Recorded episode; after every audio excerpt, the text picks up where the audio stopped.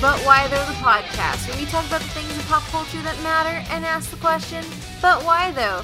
Today's episode is all about moon prism power, moon tiara magic, and a little bit of Jupiter Thunderclash. That's right, it is Sailor Moon Day here, But Why Though the podcast, and as always, I'm your host Kate, and I'm here with Adrian Hey, how's it going?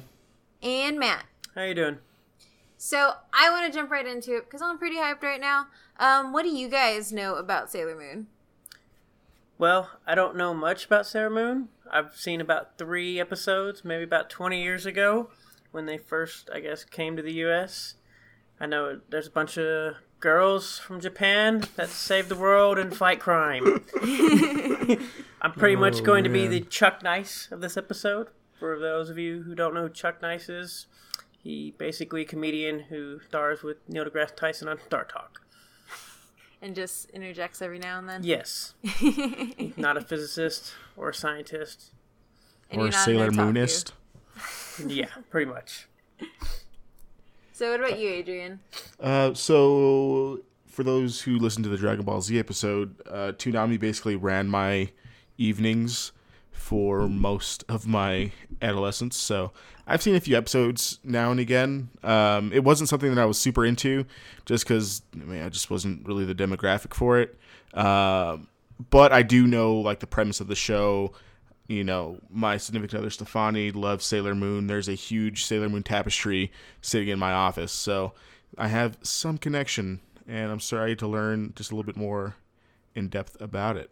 And it's also like, like reading into it, I was like, well, I didn't know these girls were in middle school, so it makes me. I guess I was little then, I guess, so it doesn't really matter. But I was like, whoa, these girls look attractive.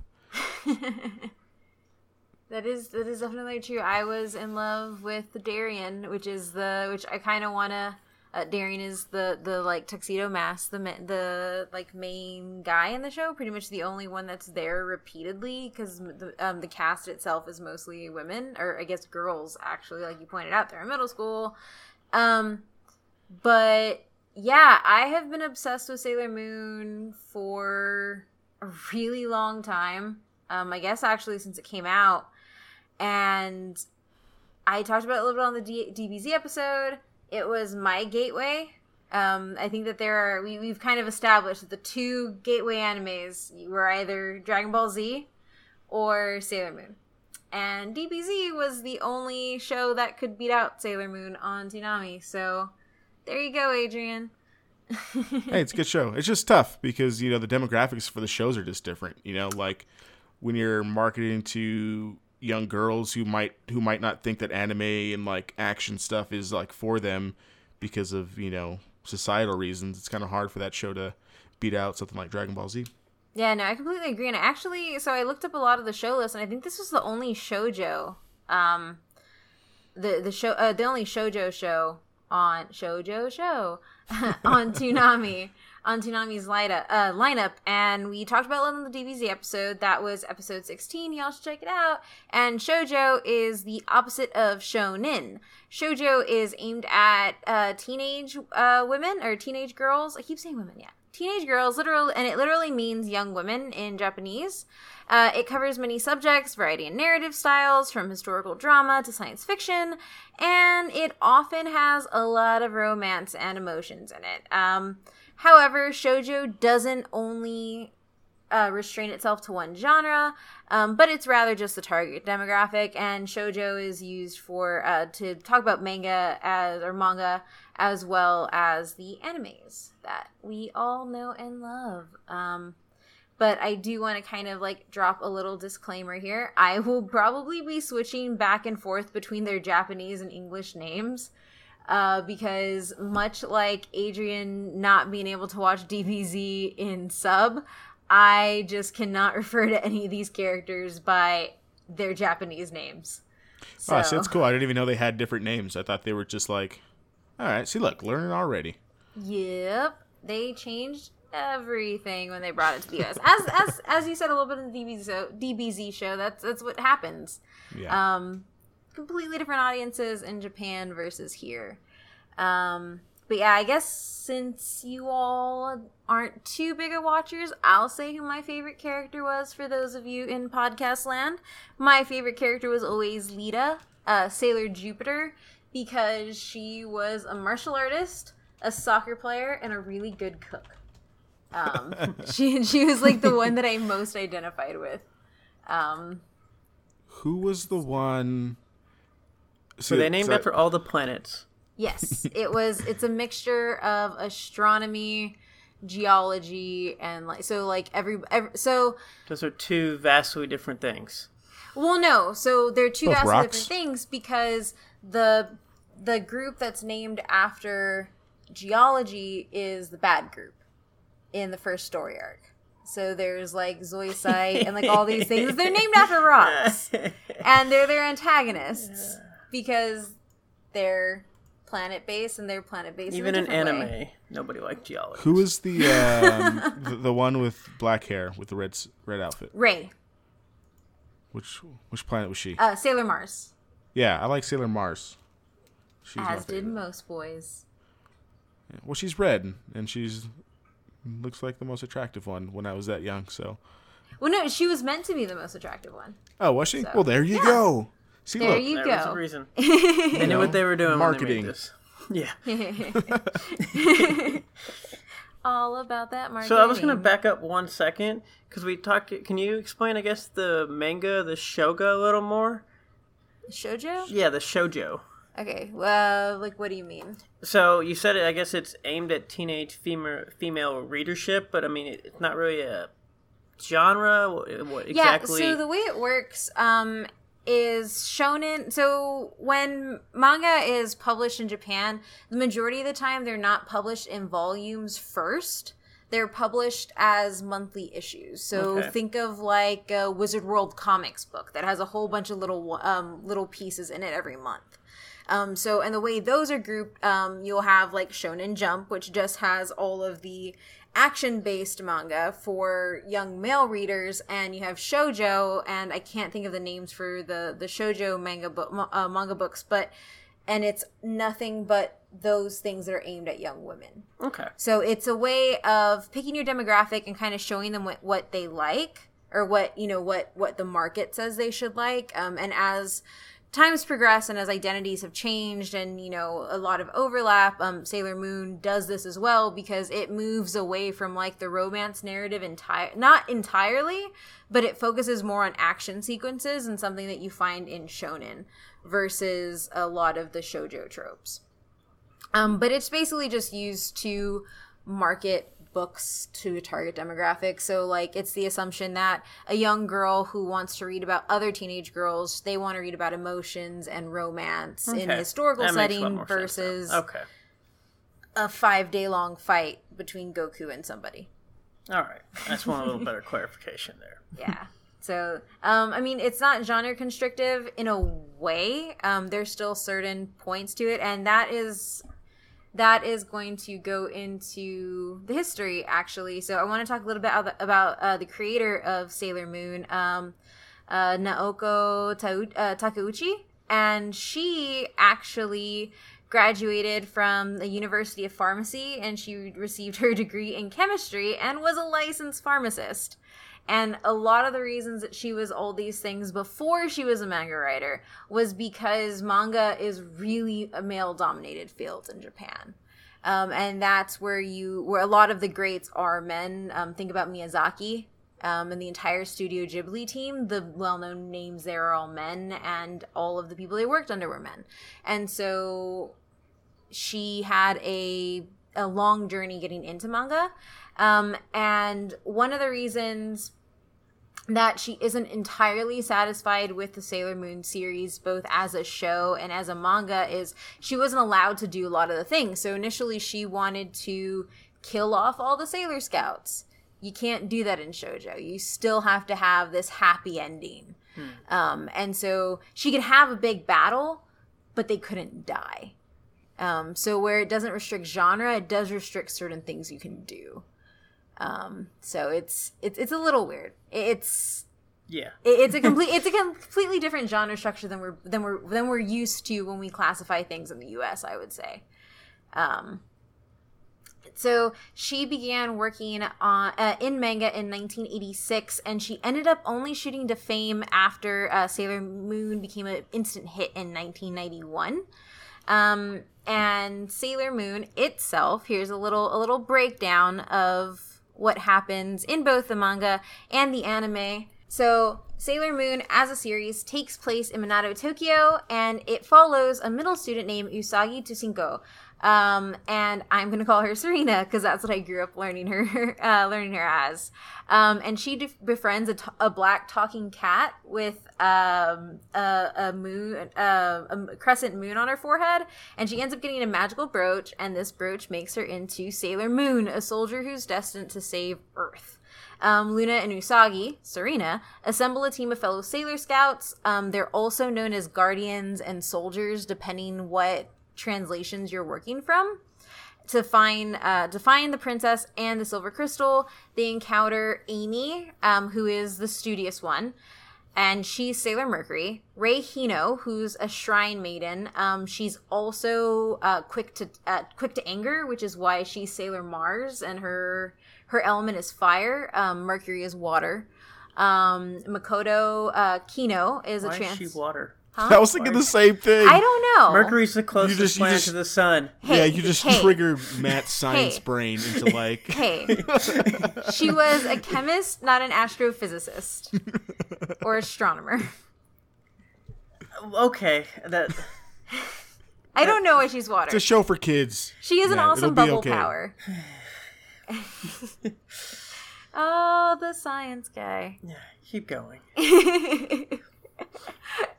Um, and then you have Makoto Kino or Lita, a tall transfer student who awakens as a sail- as Sailor Jupiter, and Minako or Mina, who is a young aspiring idol who awakens as Sailor Venus.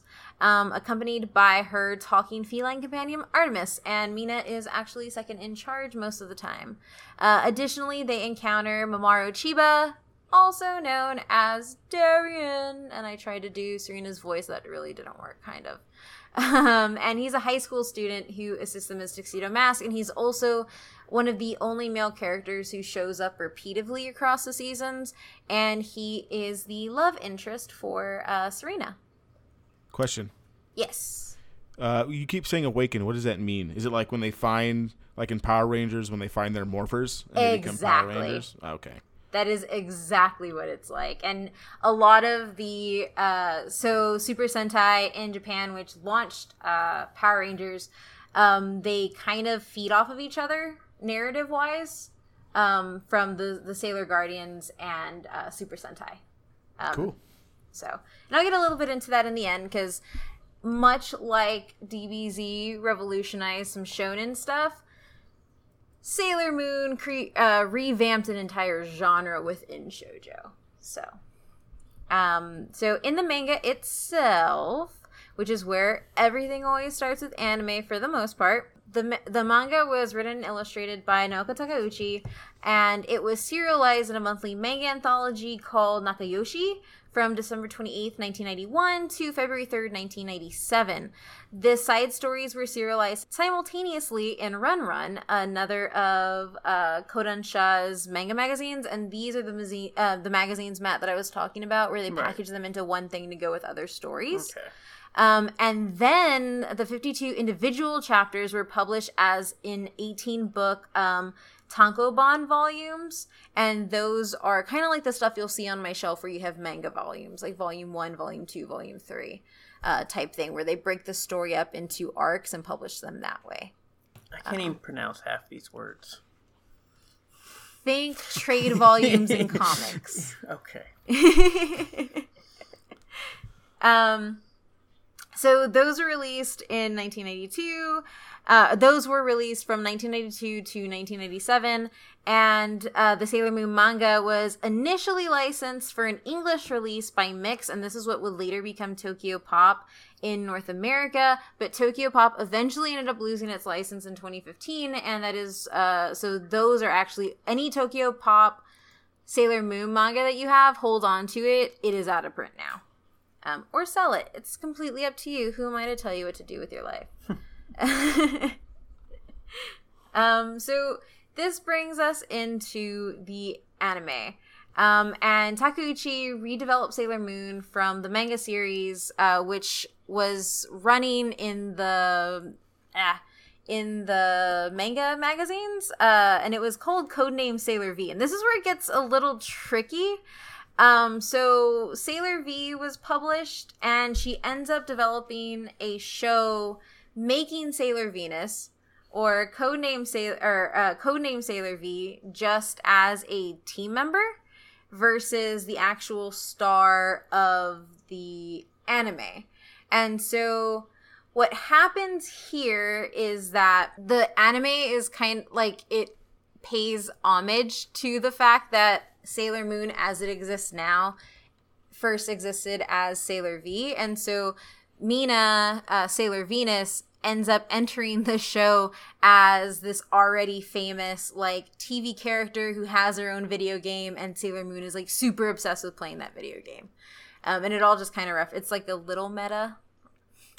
It's like A little Inception. bit. Does is the anime running? Because I know you said that they they redeveloped it, so the anime was not running at the same time she yeah, was like so this is it where things monthly? get a little tricky for me in my research. It was running concurrently with the manga, but all of this is like a rejiggering of codename Sailor V, if that makes sense. So Sailor V comes first, and then comes the rejiggering of it in Sailor Moon and then the manga.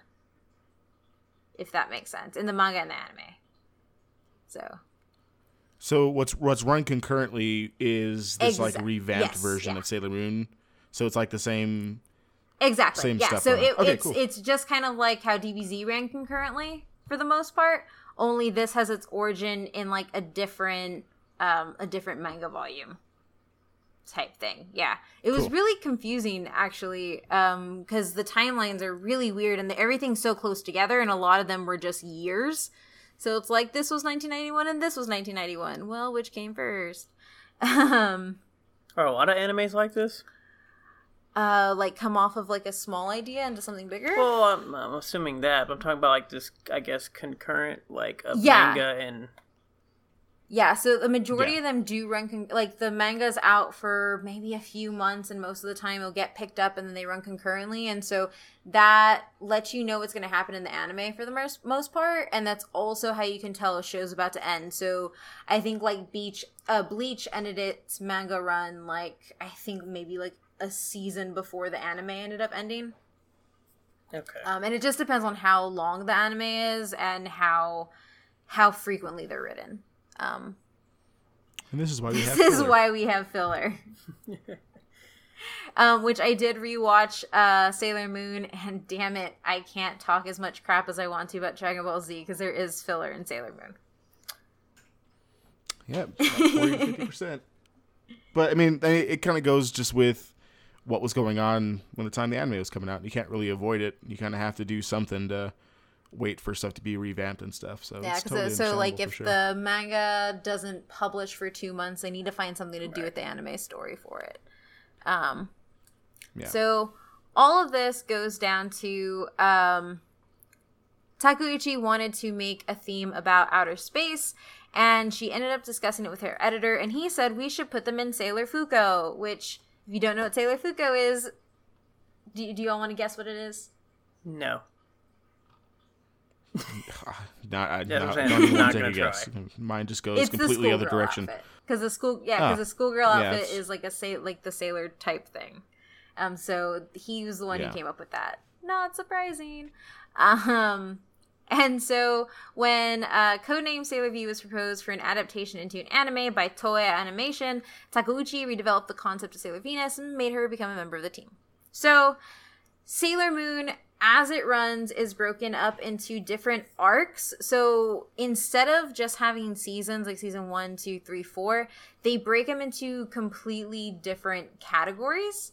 Um, over um all in all there's 200 episodes um they're also known as sailor senshi uh beautiful sailor guardian sailor soldiers it really just depends on what translations you're looking at and you have sailor moon which is the first season that pretty much everybody's familiar with. Um, and in this arc, the group battles the Dark Kingdom, which is led by Queen Beryl, a team of generals the four kings of heaven, attempt to find the Silver Crystal and free the imprisoned evil entity called Queen Metaria. Long story short, the girls end up killing the four kings of heaven only to realize that they were actually their lovers in a past life.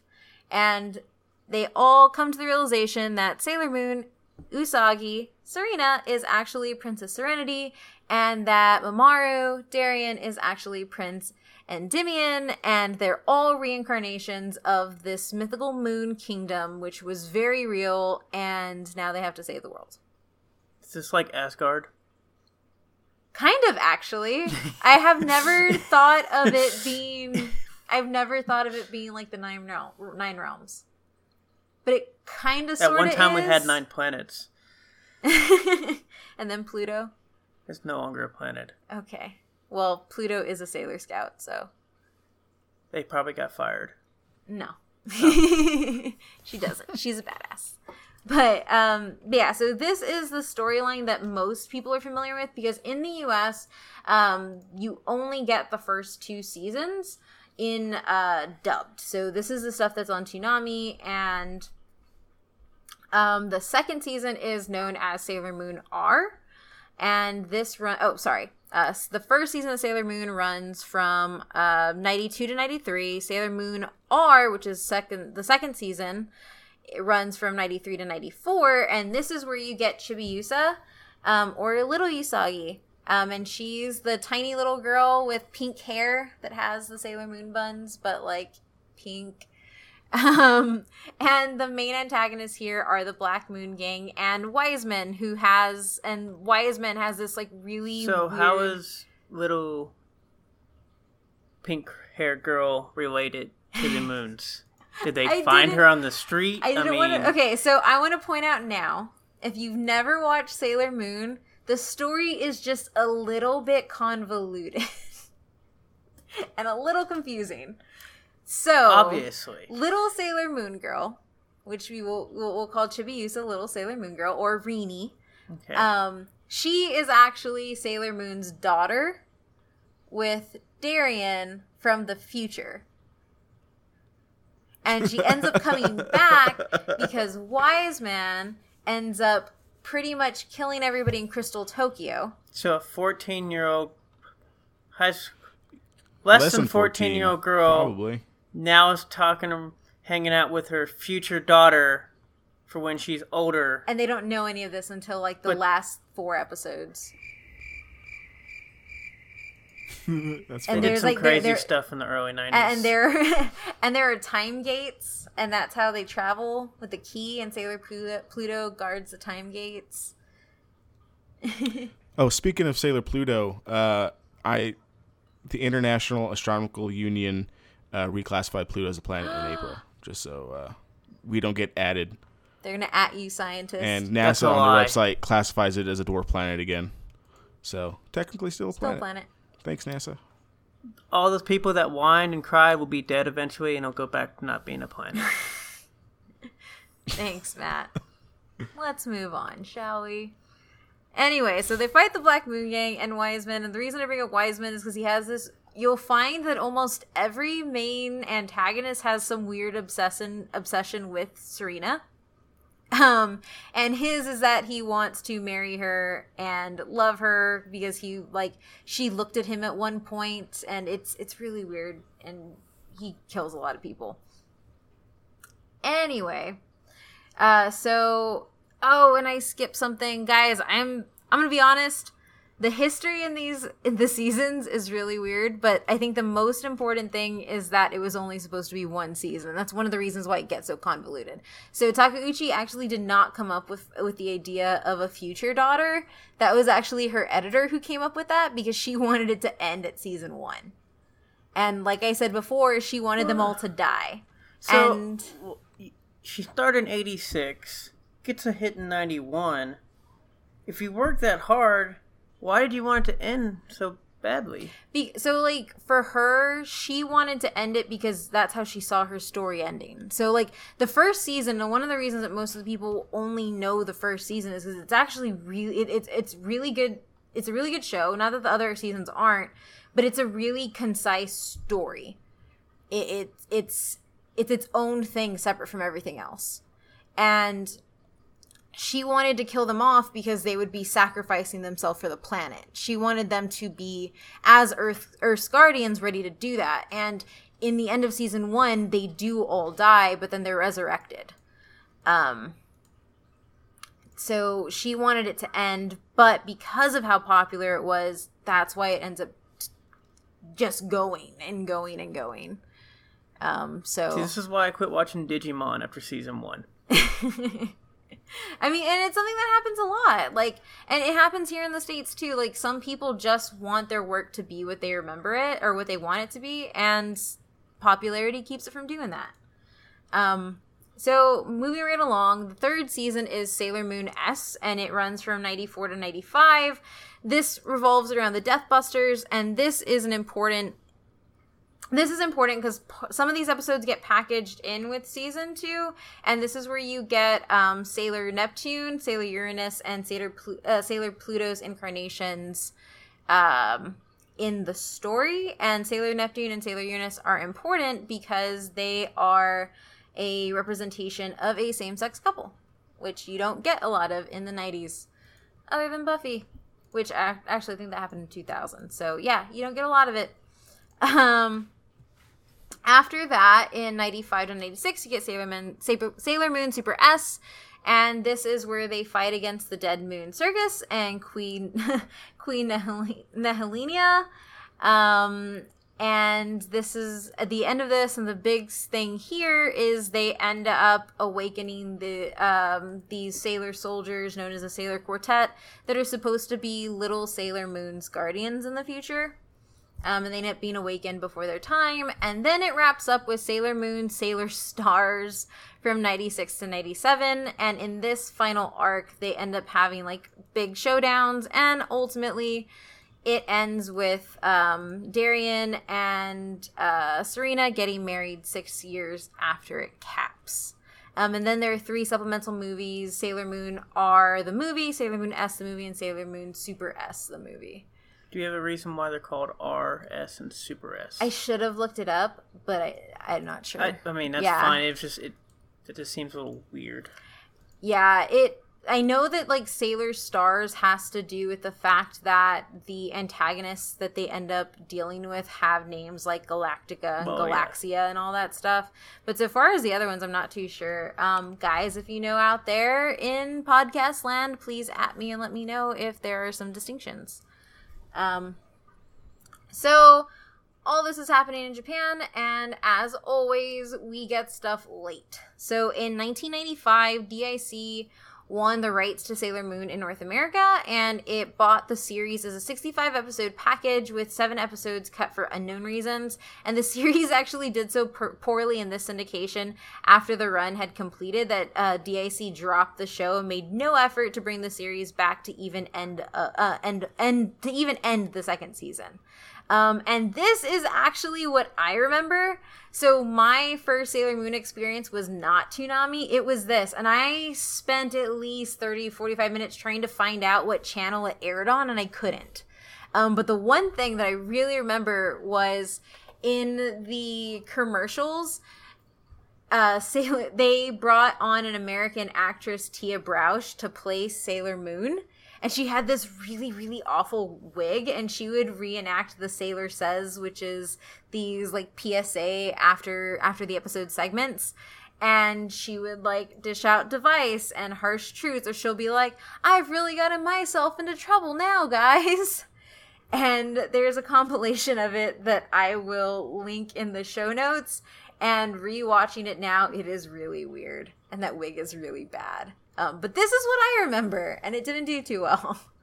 um, so after this, Toonami ends up bringing it back in April of 1998. It gained the syndication rights for Sailor Moon R, and it debuted um, on June 1st. The final 17 episodes of Sailor uh, Sailor Moon R premiered and they were announced as the Sailor Moon The Lost Episodes. And it remained syndicated on Toonami until July of 2002 um, because Cartoon Network ended up losing all of its broadcasting rights. Um, following its premiere, um, Sailor Moon became the highest rated series on Toonami until Dragon Ball Z came in the same year in December and smashed the numbers. So. Yeah, it's it's tough. Like it's it just had the unfortunate you know timing of running against Dragon Ball Z. Like it's nothing takes nothing away from how great Sailor Moon is. It just happened to go against Dragon Ball Z. Well, It's yeah, like and, the and I think time. too is it's a lineup that if you're really into the emotional relationships packaged in a certain way, not that D- DBZ does DBZ doesn't have them, but packaged in a certain way, like Sailor Moon, or you are that targeted audience, you might, like you said earlier, you might not sit sit around for Dragon Ball Z or some of the other shows because this was one of the only shoujos, if not the only one, that I could find in their lineup. Um, so it was something different, um, but the action made it fit. Yep. Um, So were these like I guess as you guys say dubbed or non? yeah, they were all dubbed. Okay. yeah. all done. And they were also heavily, heavily edited. So when I think it was like my first year of college, I ended up rewatching all of them on some anime streaming website. Don't even remember what it was. It was not like I remember it at all. Um, because they cut out a lot of the uh, sexual innuendos.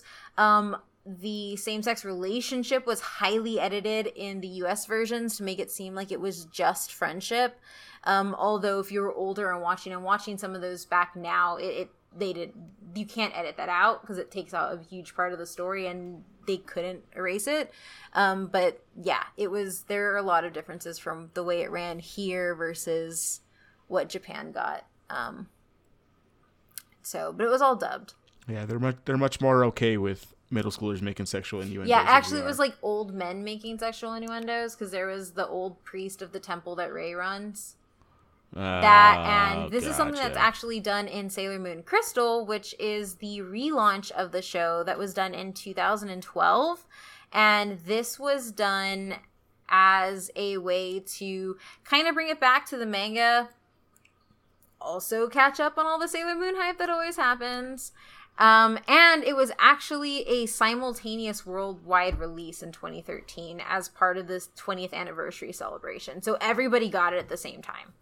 Um, so Crystal premiered in 2014, and the episodes were posted on the first and third Saturdays of each month.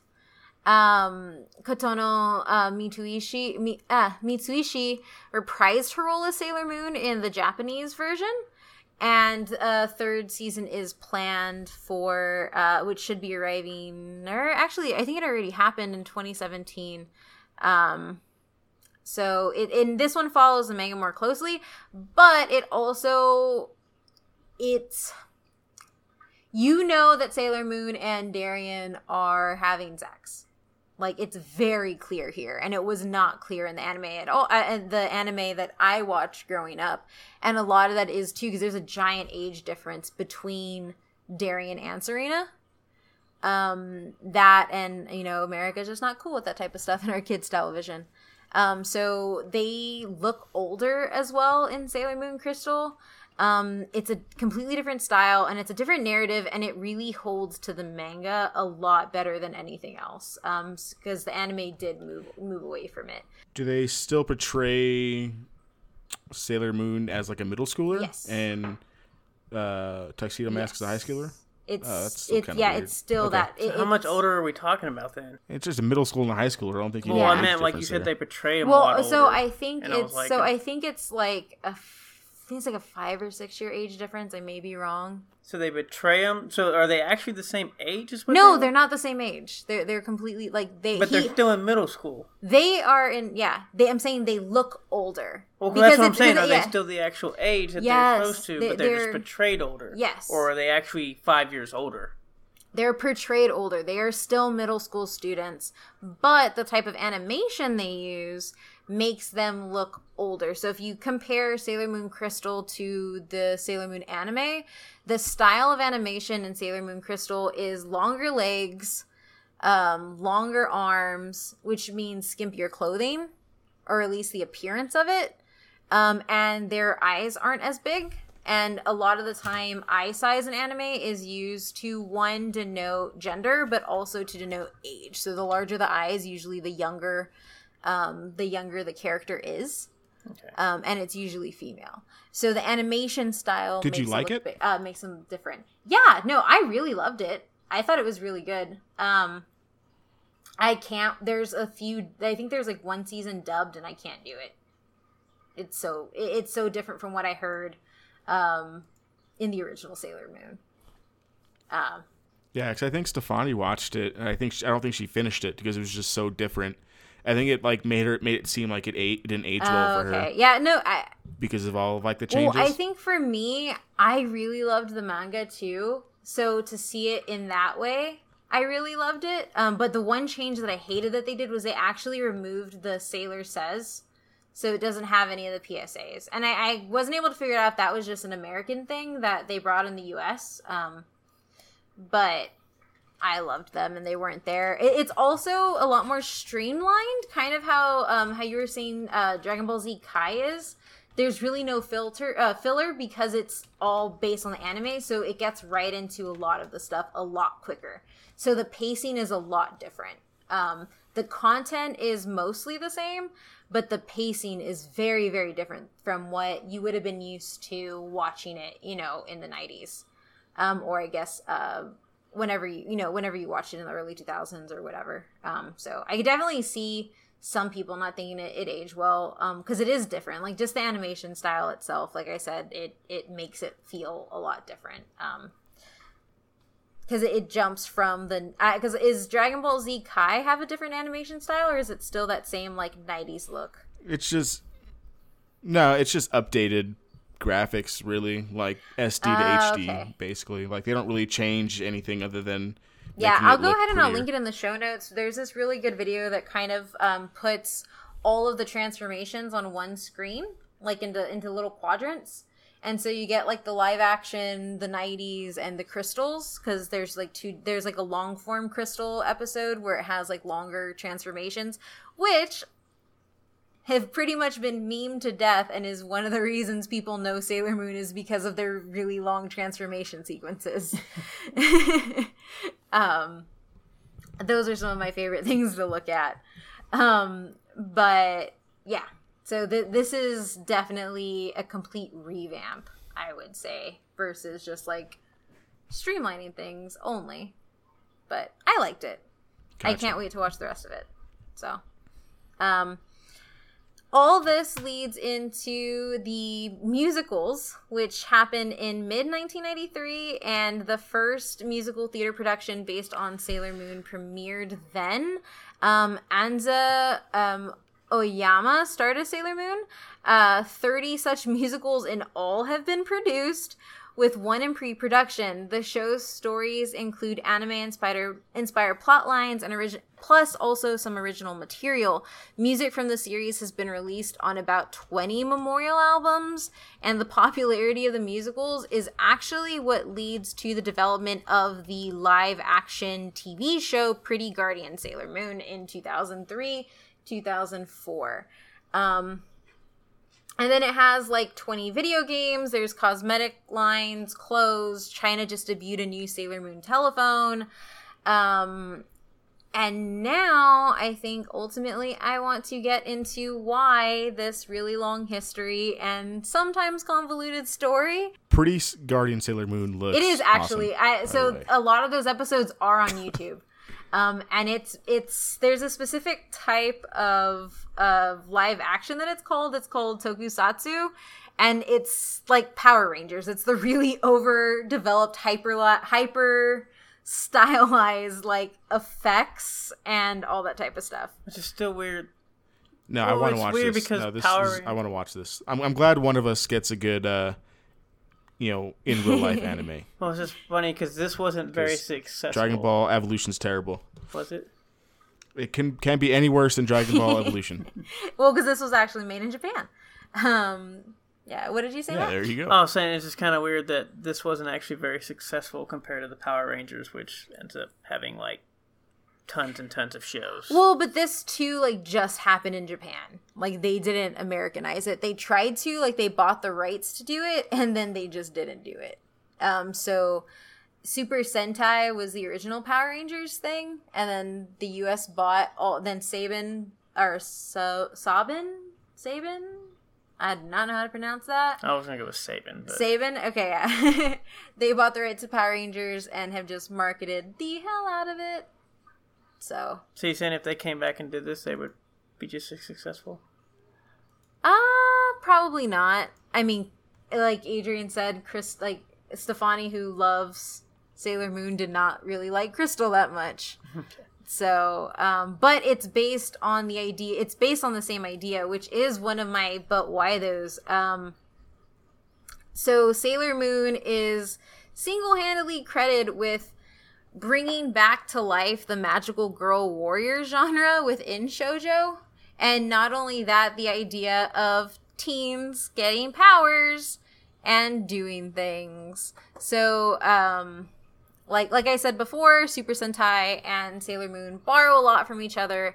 And one of the reasons that this is really important for shojo is that when Sailor Moon comes out, it shows that you can do shojo in a different way. You don't just need romance and teenage angst or like subplots you can actually have people saving the world and you can have teen girls actually saving the world um, and having really intense action sequences um, so without this you really wouldn't get a lot of the other stuff. And it is one of the reasons that powerpuff girls happens actually. It was highly influenced by sailor moon and this idea of girls using their powers to save everything.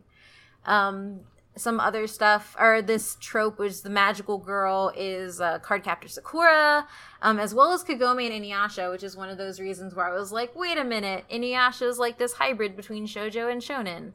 Um, so sailor moon really makes this a thing um, the warrior girl a thing in in japanese culture and it's definitely something that really resonates with um, people who watched it in the us um, and this leads into one of the main reasons people think that this is important, and one of the reasons I really liked it growing up.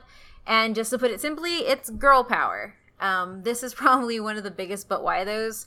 And in the big epic battle scenes, they are constantly being underestimated. They are constantly being told by their antagonists, who are for the most part men. There are some female um, antagonists, but in the in the first season it's it's a group of guys who just keep saying this little girl can't do anything lo and behold they can um and one of the reasons that i really think that this is a great example of um like girl uh women empowerment young girl empowerment just knowing you can do things is because every single one of the characters isn't just one thing and she isn't just one type of feminine. You get a whole bunch of different things. You get the smart girl who is also kind.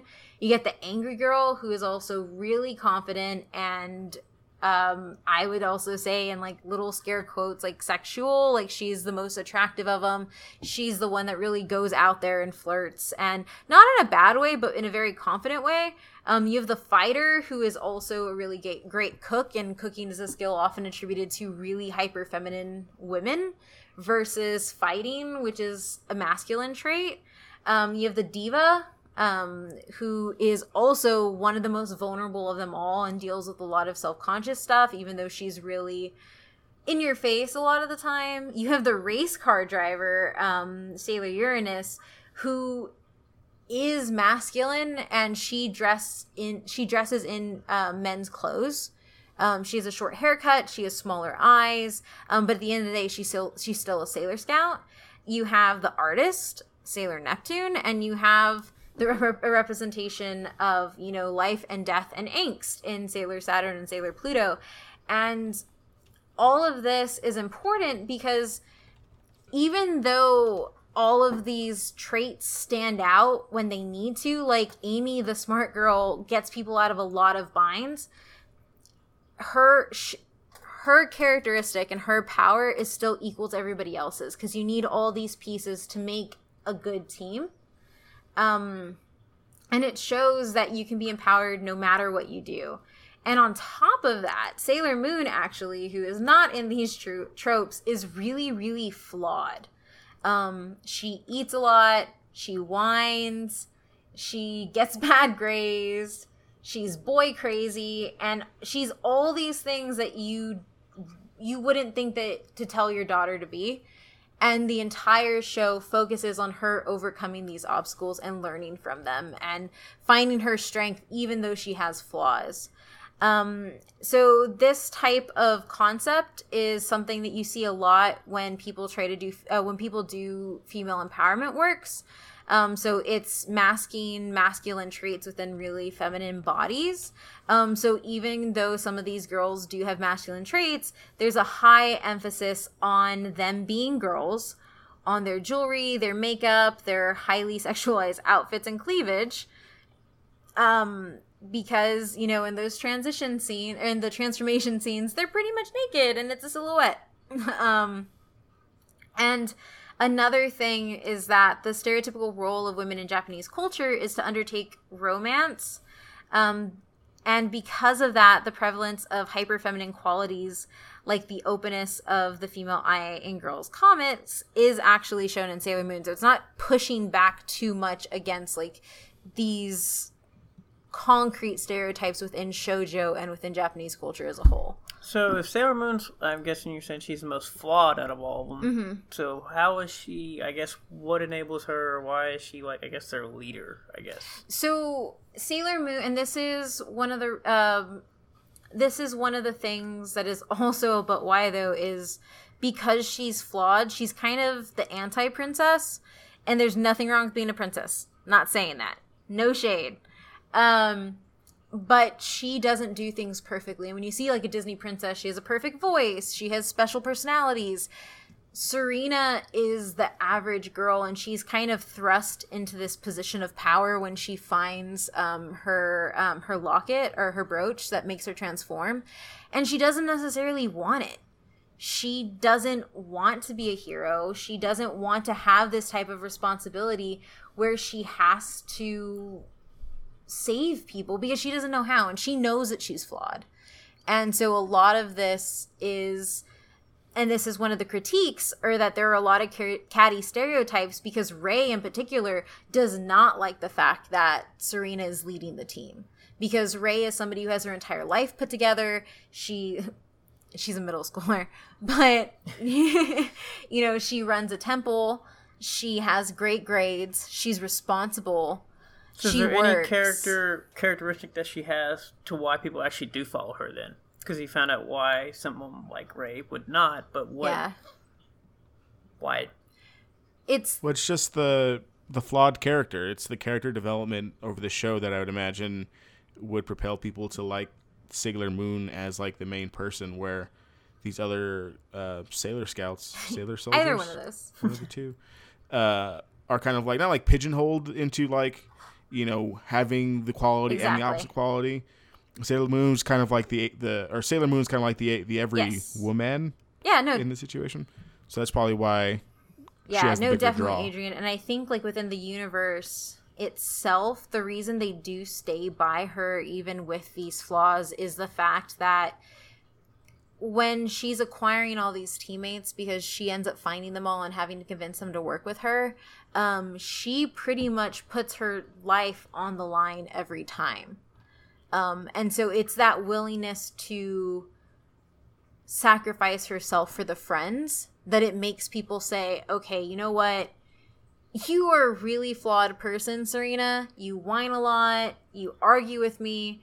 But at the end of the day, I know that when Zoisite and Queen Beryl come attack us, I want you by my side because you're going to do whatever you can to protect me and ultimately to protect the world. Um, and she's not a perfect fighter, fighter either. Like she's the farthest thing from Mary Sue. There's nothing wrong with Mary Sue's, but she doesn't just fall into this and do it perfectly. Like she messes up a lot. But throughout that entire time, it's the classic story of like you said, Adrian the flawed character having a lot of heart and making it through the day. And ultimately, and this is one of the reasons why I think you actually included on your show on your shonen list, Adrian, is she's very much going through the teaching process and the training to become something in the end um, which you get in shonen anime as as well as the action. Um, and she's also madly in love with Darien and it's one of the best romances ever. Bite me. um, so those are a few of them, and I want to like also point out too that that critique is really it is a big thing because there is a lot of like as much as there is women lifting up other women, there's a lot of tearing down of each other. Like they fight a whole bunch. Like between Mina, Ray, and so Sailor Venus, Sailor Mars, and um, Sailor Moon, there is a lot of animosity a lot of the time. Um, that changes as the seasons progress and Serena kind of comes into her own. Um, but you know, Amy and Lita kind of break it up and are really nice. Um, so obviously I've mentioned them a lot, and it the other but why though is the PSAs. And these were called the Sailor Says moment or Sailor Moon Says. Um, and these happened, they were probably about 10 seconds each, and they came right at the end of the show. And it would talk about a lot of the mess ups that happened. So it would talk about Sailor Moon excessively exercising and almost collapsing when she's fighting somebody and then it would say, "Hey, you can't do this. If you see a friend doing this, offer them help. If you are doing this, remember you're perfect the way you are and you don't need to hurt yourself." Um, it, it tackled difficult things like that. It also tackled ideas of like domestic violence and like interpersonal violence, and it like it has this really strong stance of if somebody mistreats you, doesn't matter how good they look or how nice they are in front of your friends you don't stay with them. And it tank- tackles these things, also tackles anxiety, depression, um, inability to believe in yourself. But then it also tackles like what to do if your friend cuts their hand in the case of an emergency and you need to wear sunscreen and you maybe shouldn't be jealous of people. um, so it kind of covers everything. But the reason I really like these PSAs is the way they do it is they make it okay for you to make these mistakes and then tell you how to come back from them and tell you what to look for in your friends and know that like you don't have to do it by yourself. Like you can reach out to your friends and if you're a friend you should really reach out to that person. So for me growing up like these things are really powerful um and i think looking back like they still hold true. And it, it's something real because a lot of the time you get these storylines where you have something bad happening and you're watching it as a kid you don't you don't differentiate. This actually points out that bad thing and tells you how to avoid it or tells you how to see things um, which is one of the things i was very sad with with sailor moon crystal. And finally but also firstly um i've already said it it was a gateway anime and a lot of people have actually credited sailor moon with bringing um to bringing shojo into mainstream bookstores um because after the fandom starts i guess developing in the US, you get them in actual comic shops. So comic shops st- start carrying manga because of Sailor Moon in most things, at least according to a cultural anthropologist named Matt Thorn.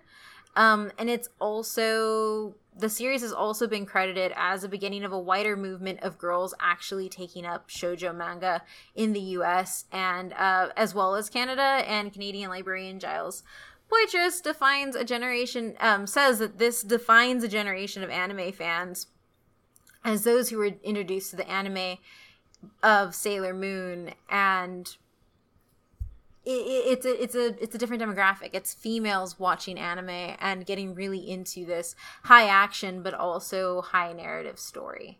Um, also, kind of like we mentioned in Dragon Ball Z, it's been translated into a lot of languages. Like this really has lasting power and punch like across the board. Like this is something that's really fun and I've said it before, I've said it this episode, I'll say it again. If you like anime, your first one was probably Sailor Moon or Dragon Ball Z.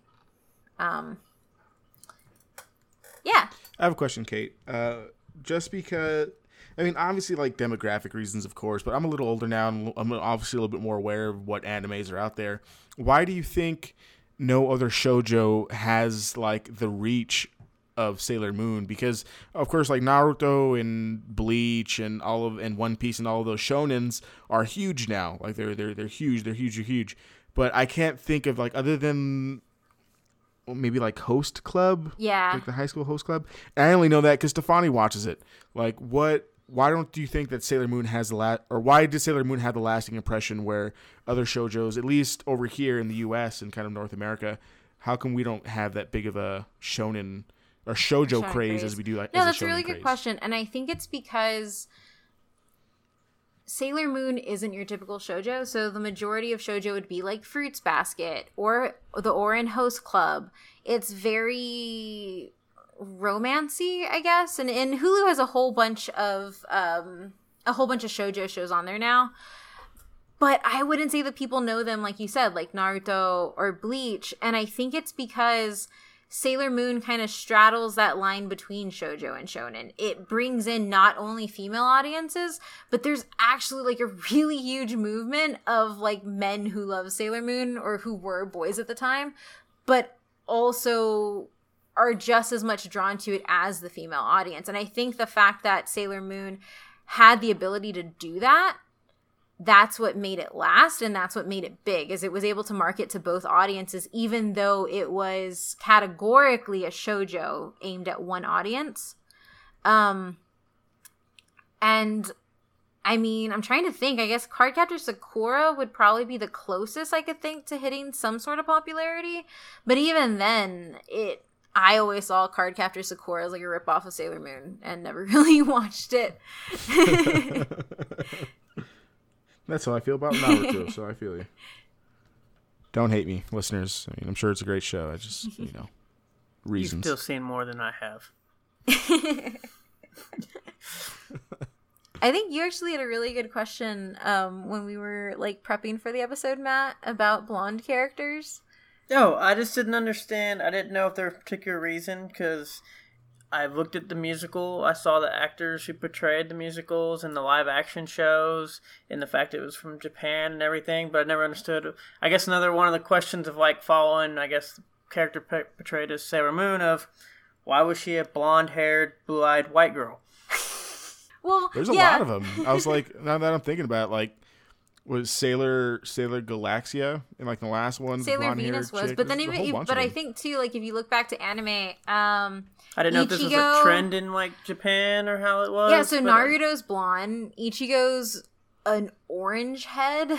Well, they've had like I mean, I guess uh, it seemed like they have like more of a bleach blonde, would it not? Like that sometimes portrayed in I guess Asian culture yeah, compared so to like an actual like true blonde. Yeah, so there are two reasons. So Sailor Moon isn't a white girl; she is a, she is Japanese, but she does have blonde hair and blue eyes. Um, and one so there are two reasons. One, there is an obsession in Japan with really really pale skin and really really light hair. Um, half of that has to do with status and the idea that if, if you're out in the sun and you're lower class, then your skin is darker, your hair and your hair looks different. And then on top of that, um, a lot of it has to do with um, I'm going to use the word uh, the word colonialism and the idea that when the U.S. came into Japan after World War II and occupied it, rewrote their constitution, changed their way of life, the best way to get along in a Japan under occupation was to be more American. And so these ideas of um, enacting whiteness stuck but at least so far as like trope wise in anime um blonde or orange hair is used to signify a foreigner and you end up seeing it a lot in your uh, protagonists because the majority of protagonists in anime or manga don't really fit in. There's something that makes them other. So for Sailor Moon, she's really flawed. She doesn't have her stuff together and she's diff- she's ultimately very different from the rest of the characters. Naruto, same thing. He has a completely different lineage than a lot of the other um the other people that he's training with. Um hell, the Saiyans end up going blonde when they go into their Saiyan mode. So, um Yep. it's a way to denote otherness in a pretty homogenized culture um at least like look wise um and that's this type of look from anime with bleached hair or different colored eyes also translates into like japanese street fashion where you end up seeing bleach blondes and um that type of stuff so I had to look that up because I had I it was something that I was actually really intrigued by and didn't know the full answer. I just wanted to say colonialism for everything, but that was not the right answer. so I mean like what do you guys think after after getting my my breakdown about Sailor Moon? Uh, I mean, it seems obviously it was a very popular show, as you said, in Gateway. Some of the storyline, I guess, was a little very confusing to me. It was kind of hard to follow somewhat, just because of the way they did it. Which for listeners, I did write out like synopses for each one of the seasons, and after just going into like the first one, I realized that it probably wouldn't be best to just do nothing but synopses for 20 minutes because it's a pretty convoluted story. Yeah, uh. yeah, I just kind of got confused a little bit on like how they did it, the back and forth, I guess, between the time travel versus they were their future selves or future lovers. yeah. Well, no, so the, the they weren't future lovers, they were reincarnated lovers. Reincarnated So there's reincarnation, time travel. They also have the ability to live for a really long time and not age because they're like these moon people. Which somehow, even though they You were sure born this to, is not Asgard?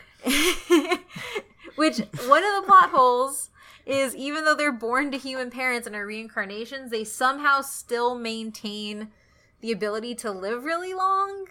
And they explain it because they get the power from the Millennium Crystal. It's yeah. As I'm saying this, I'm realizing how different this story was compared to other things. Because I don't even think DBZ's story was this uh this everywhere. No, you, you get time travel and that's it. you, don't, you don't get reincarnation. You just get time I just travel. know from doing the research for the show, I was kind of fascinated. I guess, like the I know we didn't really. I was hoping we touched on a little more, but the musical, like how popular the musical was, and it ran for such a long time, and then I think it was what ninety three to 05, and then actually it was like And there's kinda- 20 CDs. yeah, and there's high demand for it came back, so now it's actually every year. They're since twenty thirteen, they're still doing it Yeah. every single year. I mean, and that I probably should have looked more into the musical. I was so uh, focused on looking. Oh yeah, no, that was stuff. fine. It's just like I just Yeah. didn't realize how big this because you know they have musicals for like everything. There's Yeah. Spider-Man musicals and other type of comic, and I think even Avengers did one. But this one seems it's It's been it's not a one off. Like it was an actual like yeah, thing. it's just huge. It's been going on. Like I said, that's almost thirty years. I mean, I do know, and this actually, I wonder if this has anything to do with it, but they're actually doing a lot more musicals. Um, like there is a Naruto musical, I believe. Like they're doing this with a lot of anime, and they're starting to actually turn anime into movies now a lot more frequently. Like Full Metal Alchemist. Oh, Full Metal Alchemist. That lead character's blonde. but they're but they're also turning that into a movie like the the push to get to live action seems to be where everything's going and we can only hope it's better than dragon ball evolution Please. um but to um yeah i mean i don't know i really don't know i, I probably should have done more research on that No, I mean it's fine. does It's just- dragon ball z have a musical because that one's also Not that I'm aware of. no I kind of don't want one. I don't. I, I don't need Goku singing. I've seen Vegeta singing in, in the show. I don't. I don't need. it. uh but yeah i mean unless you guys have any more questions Um, no, I, I, I'm just. I would just say that. And I've, like I said, I've watched Sailor Moon when I was younger. So finally loved Sailor Moon. I understand its cultural importance. What I really enjoyed was learning more about the history of it. Like I had no idea that the creator of the show was female. Like that's crazy to me, considering the climate and like the atmosphere that's going on. Like yeah you know Akira Toriyama for Dragon Ball Z is male. Like all Naruto's male. Like all of these big animes are male, and to have Sailor Moon as a uh, female creator, Yeah. I think it really goes to show how deep those, but why those go because it's a female creator. But I think if you had a male creator at that time in the late '80s, early '90s, I don't think you would have got the show nearly as impactful. No, I, I don't think you Uh, would have. I don't think you would have had like the ability to navigate the characters the See, same way. I guess that's why I was kind of when I asked earlier because I was like, because you said it's very rare, and she obviously probably had to work, you know, maybe twice as hard during that time frame since she was like the only one that she really only wanted this one, I guess, linear Yeah. story that ended after like one, I guess, arc. Yeah. I was surprised if you got to that pinnacle part that like I want to ride this out. Yeah. Well, but at the same time, like I could see it as being she wanted to do this for herself. And like if you want to do it for yourself, you want that to be your story, you want your story to be done your way. So I can easily be see, especially if she's being produced, because most of her producers and editors were men. Yeah, We're I mean, pushing her to do different things, and she was like, "But I want to end my story my way." yeah, I can see that. I guess I'm figuring if you're working, I mean, what it took what six years. Yeah. And I mean, she didn't. I mean. I mean, that's just to get in hit, and then it's not including like because she even had no background in this. I'd figure you want to build a legacy off of this. Yeah, no, that's true, and I think she inadvertently did. And Yeah. like the very last, but why though? I know it sounds like we're, we we're wrapping up, but this is something that I know has been really important to a lot of um, my friends. Um, and I wanted to kind of end on this for the but This why actually those. came up in Instagram. Yeah, this actually, yeah. So this was this came up in our Instagram um, by uh, Instagrammer. But I'm laughing because it's a funny name of the name Fidel.casserole. Um, and uh, she explained that one of the main reasons that Sailor Moon was so groundbreaking was not only because its creator went through a whole bunch of crap um, but also because of how it had um, how it had same-sex relationships and LGBT, LGBT plus representation in a time where that and in, in a time now where it's still kind of rare to see it. Um, and so although DiC scrubbed out um, the gay and lesbian relationships in the american and canadian versions like i said earlier everybody knew it was there. And in the American version, or I guess the North American versions, even though they were best friends, um, Takeuchi, the creator, says that the only reason that you could have that deep a friendship was because you had to have that deep a love for each other. Um, and so this is really important because it's it's a really positive relationship, and for a lot of young people watching this and even people now like getting to see yourself and we've talked about this a lot on the podcast whether it's um, being a woman in something or a person of color and now like seeing yourself in something is probably one of the most powerful things. And specific and specifically seeing yourself doing something that a lot of people tell you tells you that you can't is really powerful and really sits with stuff. And so um, fidel.casserole pointed out that this was one of the reasons that it it has stuck for so long and why it matters.